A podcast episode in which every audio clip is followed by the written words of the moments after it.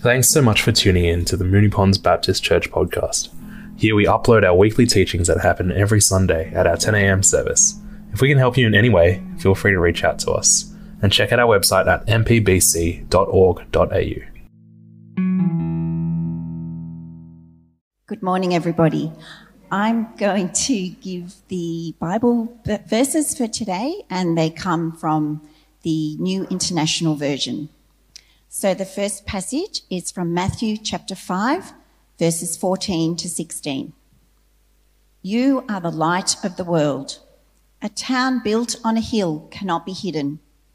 Neither do people light a lamp and put it under a bowl. Instead, they put it on its stand, and it gives lights to and it gives light to everyone in the house. In the same way, let your light shine before others, that they may see your good deeds and glorify your Father in heaven. And the second passage is from Luke chapter 14, verses 34 and 35. Salt is good, but if it loses its saltiness, how can it be made salty again? It is fit neither for the soil nor for the manure pile. It is thrown out. Whoever has ears to hear, let them hear. Amen. Let me pray. Father God, I want to thank you for your goodness and your grace. We thank you that, uh, that your mercy to us is new every day, that you are full of grace and abounding in love. And we draw on that and we seek that today. And we ask that you would speak to us and encourage us through your word this morning. We, we ask, we invite you, Holy Spirit, to to open our hearts and our minds to what you might have to say to us. Come, Holy Spirit, we pray. Amen. Well, have you ever noticed that, uh, that certain topics are conversation killers? One of them is telling people that you're a Christian. Another can be answering people's question at work or uni about what you did on Sunday morning. Uh, I went to church. What about you? Then there's this, often a stare, a sort of blank stare. Uh, recently, I watched a YouTube clip. I spend a lot of my time watching YouTube clips these days. It's what you pay me for.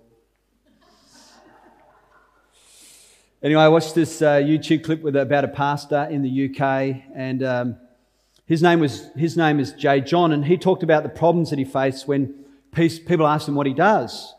Because when people, a lot of people hear the words Christian and pastor in the same sort of sentence, they sort of, uh, their minds sort of conjure up all sorts of strange ideas.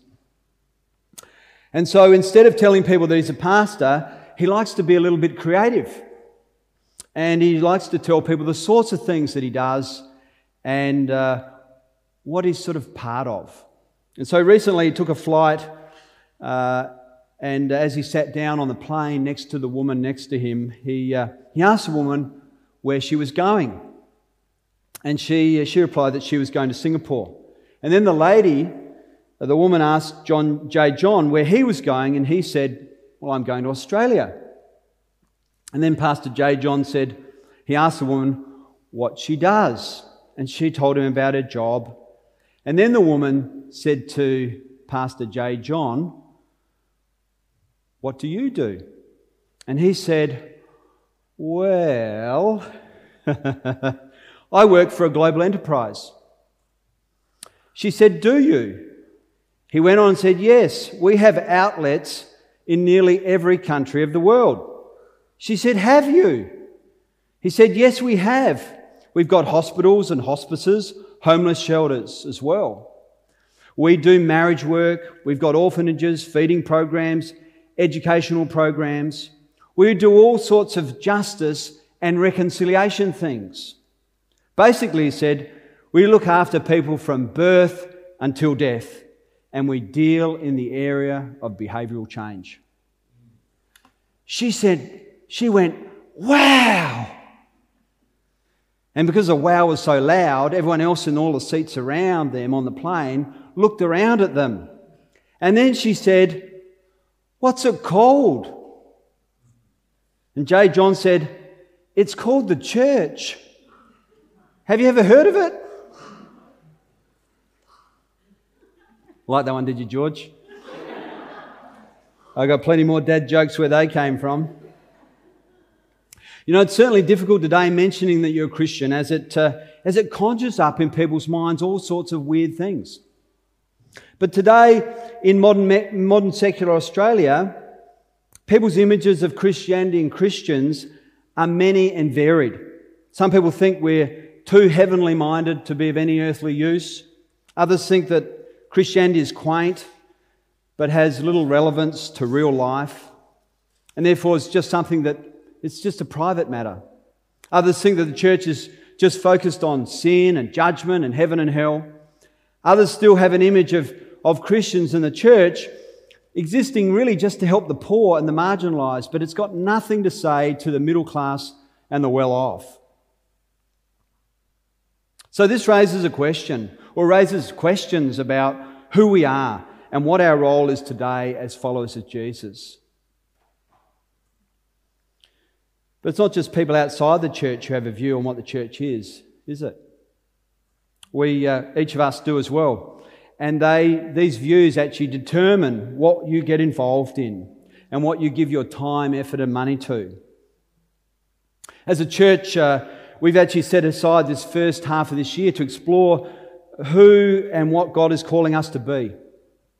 And so uh, we've called this time Rethinking Mission, God's mission, our part because we really want to hear together what the Holy Spirit's actually saying to us about the type of church God wants us to be in the next, uh, next 5, 10, 15, and 20 years as we actually seek to be on mission with God in our community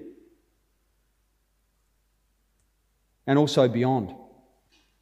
Fortunately, Jesus gives us some directions or gives some directions to his followers on this matter. And so, over the past eight weeks, as many of you know, we've looked at the attitudes and values and characteristics which Jesus has, ha, ha, which Jesus has himself and which he desires for his kingdom people to have. But Jesus doesn't stop there with those eight beatitudes. He goes on to describe more broadly and deeply what life looks like when people enter his kingdom by following him. And so, um, as Jesus after these Beatitudes, he starts to expand and explain the life of his kingdom people. And when he does that, he actually gives them two images, two metaphors to help them understand who they are and what they are to be about in the world. And Jesus says to his followers, You are the salt of the earth. You are the light of the world. Salt and light may, may seem like fairly straightforward images to you since we use them both in our day and age. But to really understand what, why Jesus connects these, uh, these two images to his followers' lives, we actually need to understand how Jesus, or what Jesus meant by these terms, and how the people in his day would have actually understood them as well. So let's think about salt for a minute. We all know what salt is. It's, uh, it's part of uh, the food that we eat every day. But, but the interesting thing about this passage is that Jesus wasn't actually talking about table salt when he was declaring his followers to be the salt of the earth. Jesus was actually thinking about salt as it was used in agriculture at that time. You see, Jesus says, You are the salt of the earth. And so this statement actually gives us a bit of a hint about what Jesus was on about. Another way of saying that would be, You are the salt of the soil. This sounds a bit odd until you know that actually people in the ancient times, people like the Chinese, Hebrew people, Romans, they actually used a, uh, salt as a form of fertilizer in that time. And so they applied it to arid soil to help it retain moisture and to help it retain nutrients. And, and, it would, and they applied it to make things grow in places where they usually wouldn't.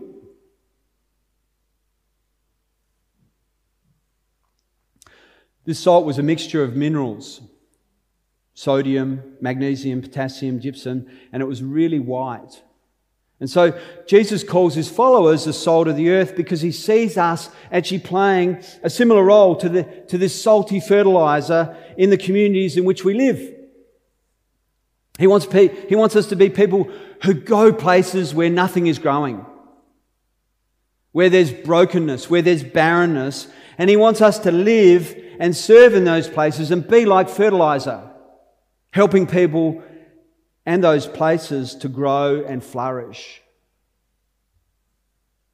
Wherever the world is not the way that God intends it to be, is where God wants Christians to be going and serving and being salt of the earth.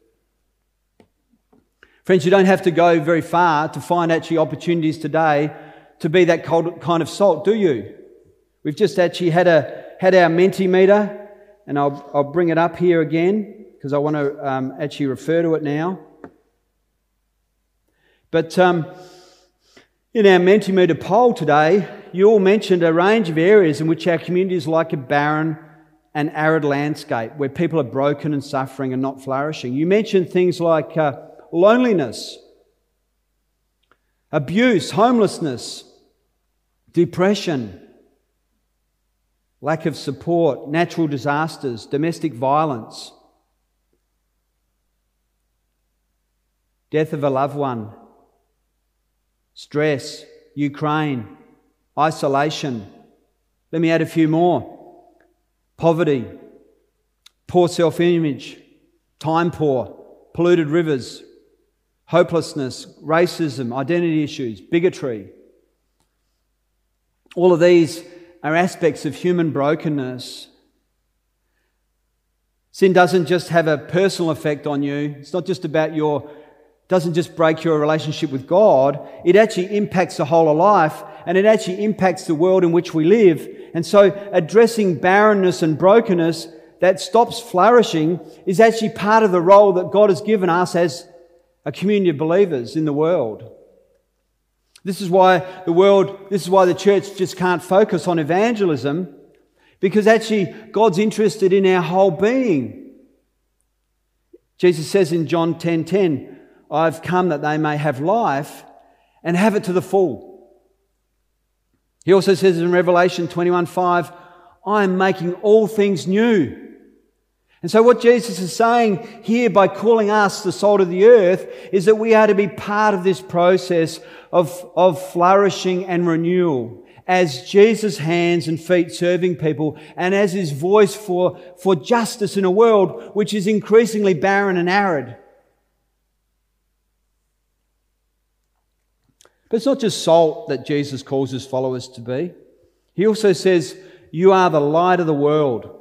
A town built on a hill cannot be hidden. Neither do people light a lamp and put it under a bowl, but instead they put it on stands, and it gives light to everyone in the house. In the same way, let your light shine before others, that they may see your good deeds and glorify your Father in heaven. This seems like a stunning statement at first because elsewhere in Scripture we're told that Jesus is the light of the world, aren't we? Jesus refers to himself as the light of the world in John 8 12. He's the one who, whom God sent into the world to deal with the cause of, of actual human darkness, which is sin and shame. But actually, here on the mountainside, Jesus gives his followers the responsibility to also be the light of the world.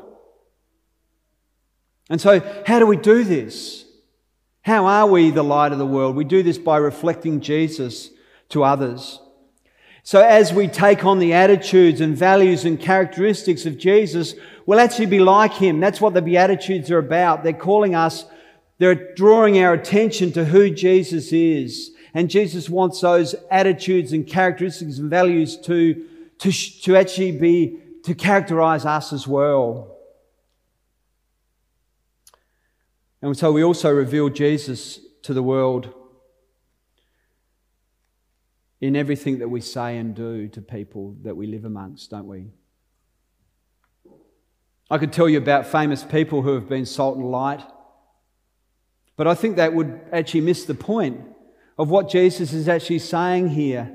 See, he's, he's saying to all of us who follow him that we are the salt and we are the light. And he wants us to be serving him in barren and dark places in the world. Therefore, I want to tell you this morning about a woman who you've never heard of, about Emma Aiken, how she is being salt and light in the places where she lives and works. You see, you've never heard of Emma Aiken. She, but she's a real person. She exists. But she's never written a book about what she does. She's never been on YouTube. I've never seen her there, and I've seen a lot. She's never done anything noteworthy by the world's standards. You won't ever see a memorial service at the MCG held in her honour when she dies. In fact, you'll go through the rest of your life probably never ever hearing her name again. But God knows who she is, and the people who she encounters know, knows who she is because she has been salt and light to them. Emma Aiken is being salt and light in the community and in the place and place, place where she lives and where she works. You see, Emma loves and follows Jesus. This is her qualification for being salt and light. When people are hurting at the place where Emma works, she offers to pray for them. When they need someone to talk to, Emma listens. When they need advice, they often seek Emma's counsel because she actually really listens and she actually is really concerned. But sometimes the same people make fun of Emma and her Christian faith and her Christian ways. But when they are in trouble, they seek her out first, ahead of anyone else. You see, Emma is a light reflecting Jesus for all to see. She is salt in a world that is barren and arid and largely void of care and concern.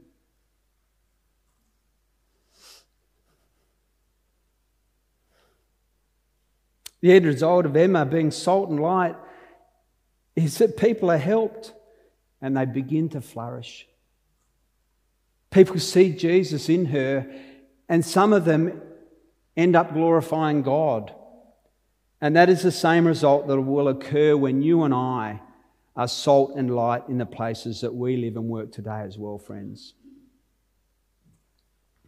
But Jesus doesn't end his teaching there. He doesn't just tell his followers, yep, you're salt and light, get on with it. No. He also gives a warning and this is the challenging bit. He gives a warning to his followers because a, he actually says it's possible not to play that role of salt and light in the world. It's actually possible not to be an effective partner with God's, in God's mission to the world. You see, if you lose your saltiness and if you cover up the light of Jesus in your, in your life, then it will prevent others experiencing that saltiness and seeing Jesus in you. The idea of lighting a lamp and covering up would have been ridiculous for the people who were listening to Jesus. You see, they would have laughed their heads off when they heard Jesus say this. Because they couldn't imagine someone going to all that effort of going to buy some oil, because they had oil lamps in those days, little tiny lamps, and uh, trimming the wick, lighting a lamp, and then, and then what do they do? Cover it over. That's a ridiculous scenario for those people listening. And the same goes for salty fertilizer that they used. None of them would have uh, tossed on their field if they'd tasted it, and that's what farmers do, don't they? They love to taste things, don't they? That you always see them, you know, picking up a bit of soil. Mmm, that's good. Yep, this is fertile. This is this is going to grow something. They taste things all the time. Okay, you couldn't imagine one of them tasting this salty fertilizer and saying, Oh, yeah, no, there's nothing in that, and then throwing it on the ground to make things grow. They wouldn't waste their time, they wouldn't waste their effort. In Luke chapter 14, Jesus says the same thing when he says, Salt is good, but if it loses its saltiness, how can it be made salty again? It is fit neither for the soil nor for the manure pile. It is just to be thrown out. So, in order to be salt and light, we need to avoid losing our saltiness and avoid covering up the light of Jesus in us. But how do people lose their saltiness today? And how do people stop reflecting the light of Jesus to the world? That's a question, isn't it? You already mentioned in your, um, in your Mentimeter today a number of ways that this happens. You said um, time, fear, fear of rejection, money, resistance, feeling inadequate, uncertain, doubt. I'll add a few more. Living with unconfessed, live, living with unconfessed or habitual sin, focusing on you, only on yourself and your own comforts and pleasure, being swayed by peer pressure, putting your own ambitions ahead of, what, of God's calling on your life. You see, all of these things, they sap, they sap your saltiness and they dull the light of Jesus in you. Perhaps you can recognize that you're not as salty as you once were in your Christian life, or that you no longer reflect Jesus in a way that people really notice him in you. Today, Jesus is encouraging all of us to think about the areas of our life that are causing his saltiness to leak out of us and the habits and attitudes and behaviors that are a part of our lives that are dulling the light of Jesus in us. Can you think of those things in your own life this morning? Today is a great day to acknowledge those things to God and ask God to fill you afresh with His Spirit so that you can be salt and light where you live and work and in the places, in places that He's yet to show you. You see, God wants to take you places and to people that are out there who are suffering. But in order to do that, He wants to refresh you first through His Spirit. Jesus' Sermon on the Mount is certainly challenging, isn't it? we get we're getting a bit battered each week as we come and engage with it. But, but Jesus is not just calling us or calling you to believe something about Him. Christianity is not just about having a correct knowledge about God so that you can, you know, have the right knowledge so that you can get to heaven when you die. Jesus is actually calling you to respond and to follow Him and allow Him to shape your life according to His values, attitudes, and characteristics. You see, Jesus wants to fill your life with His Spirit so that, so that you flourish in this life. And so that you can help others to flourish and also to encounter Him and to glorify Him themselves. But this is not just something that you do on your own. As we consider the kind of church that we're going to be in the months and years ahead, we need to make sure that we are a community in which both salt, which, in which we are both salt and light. We need to explore seriously the ways that we can be salt in the community, to seek flourishing for our community by getting involved in barren and arid places in our community. I'm not sure what those places are yet. That's why we need to work together, listening to the Spirit, to hear what God is saying to us about those things. We need to seriously explore them together. We also need to help people see Jesus and hear about Jesus and meet Jesus in us. And this goes to the very heart of what it means to be a follower of Jesus, you see. When we are both salt and light, people will flourish and people will encounter Jesus. But each generation of Christian each generation of Christians needs to work out what it means to be salt and light in their time and in their place. In the book of Acts, we're told that the first few followers of Jesus were salt and light to people in their time and their place. And in the power of the Spirit, in the power of the Holy Spirit, they shared their possessions with one another so that no one in their community was in need. And while doing this, they continued to tell people who lived around them and saw their generosity that it was Jesus who had risen from the grave who gave them this love and gave them this power to serve each other and be generous to one another in this way. Later, after these apostles and disciples had all died, the church had to work out again what it meant to be salt and light in their time and in their place. In the, fir- in the first 350 years after Jesus, the church grew from 120 people to 33 million followers of Jesus in just 350 years in the Roman Empire through, through followers of Jesus being salt and light. They cared for the sick during pandemics at the cost of their own lives when no one else would. They challenged and changed the views of people, uh, they challenged and changed views that people had in society about things like uh, f- female, um, about, about female infanticide or infanticide of female babies, which was really common in the Roman Empire at that time. If people had a, a baby, a baby girl born, they already had, they, they would uh, often kill it because it was better to have boys.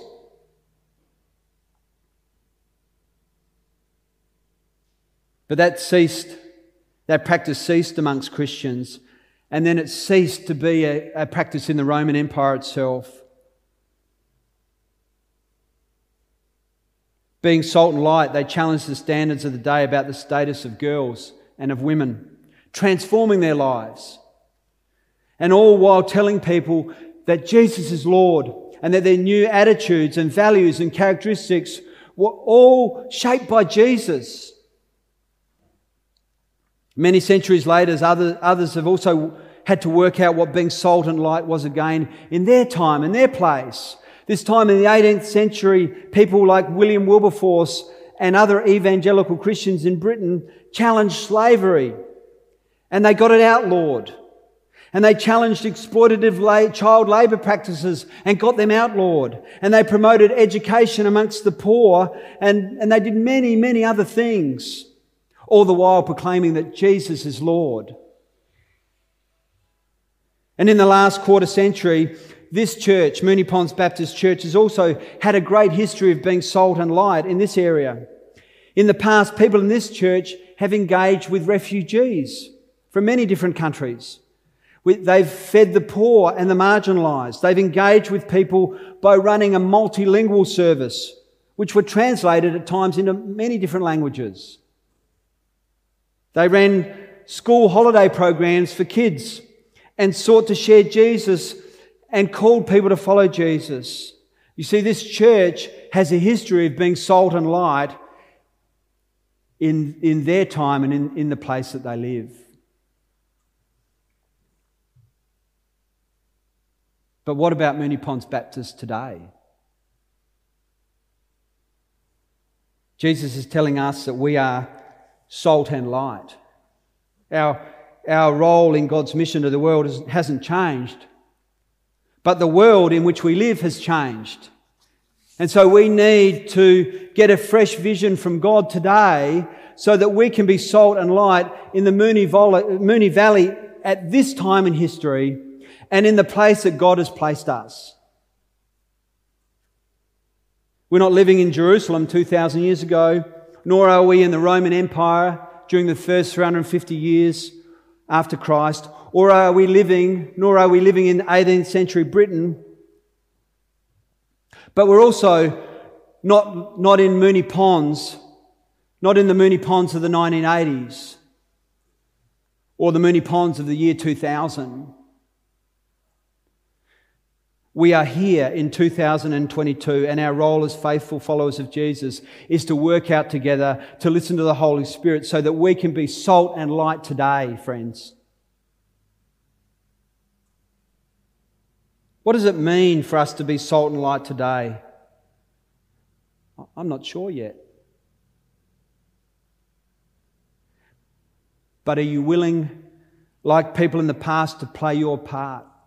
To challenge things and stop that stop you actually being salty?